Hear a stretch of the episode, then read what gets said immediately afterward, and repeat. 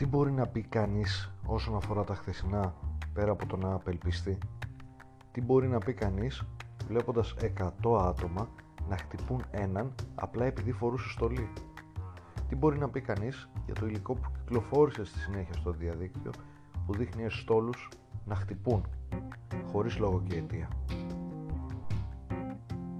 Αυτό που μπορεί να πει κανείς είναι ότι έχει χαθεί το μέτρο.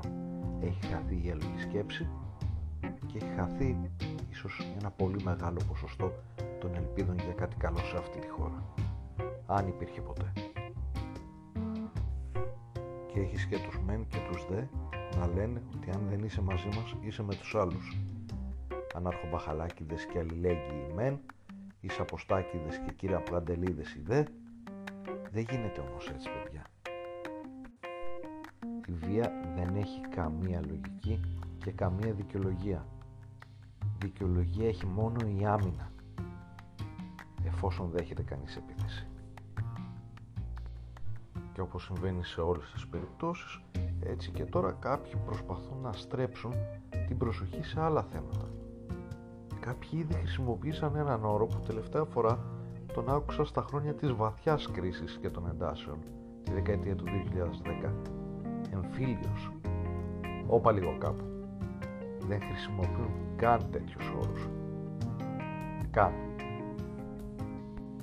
Και πραγματικά ήθελα να πω πάρα πολλά, αλλά χάνουν την αξία τους μπροστά στις καταστάσεις που έχουν δημιουργηθεί. Ήθελα να πω για παράδειγμα για τους πολιτικούς που αποφασίζουν και δεν έχουν πάρει ούτε μία σωστή απόφαση, δεν έχουν εφαρμόσει σωστά ούτε ένα μέτρο και παρόλα αυτά είχαν το θράσος να λένε ότι ψήφισαν τα μνημόνια χωρίς να τα έχουν διαβάσει. Είχαν το θράσος να κλείνουν την εθνική οδό ενώ θα έπρεπε η εκάστοτε παραχωρησιούχος εταιρεία να αναλάβει το κόστος και την ευθύνη. Είχαν το θράσος να κάνουν λόγο για νόμο και τάξη, χωρίς να το τηρούν όμως αυτό το ρητό. Όπως κάποιοι έχουν το θράσος να λένε ότι το κράτος οφείλει να χτίσει οικίσκους για τους σεισμόπληκτους. Φυσικά και οφείλει. Αλλά τι φταίνει οι πρόσφυγες τους οποίους βάζουν στο κάδρο; Πετάγονται και λένε ότι στο κουτσόχερο οι πρόσφυγες έχουν οικίσκους. Αυτό φταίει. Αυτό είναι το πρόβλημα. Το ότι δεν έχουν οι δαμασιώτες είναι το πρόβλημα.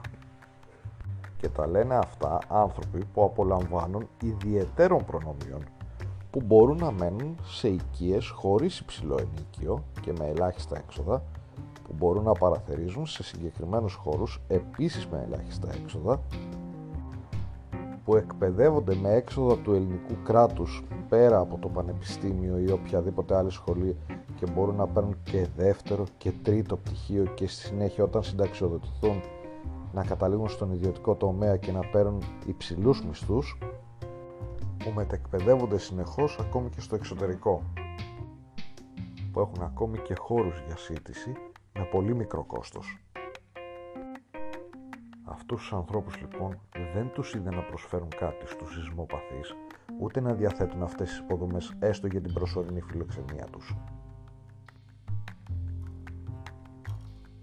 Τετάρτη 10 Μαρτίου και το σύνολο των κειμένων που κυκλοφορεί σε βιβλίο με τον τίτλο «Έλογη σκέψη» είναι πάρα πολύ ενδιαφέρον. Καλημέρα.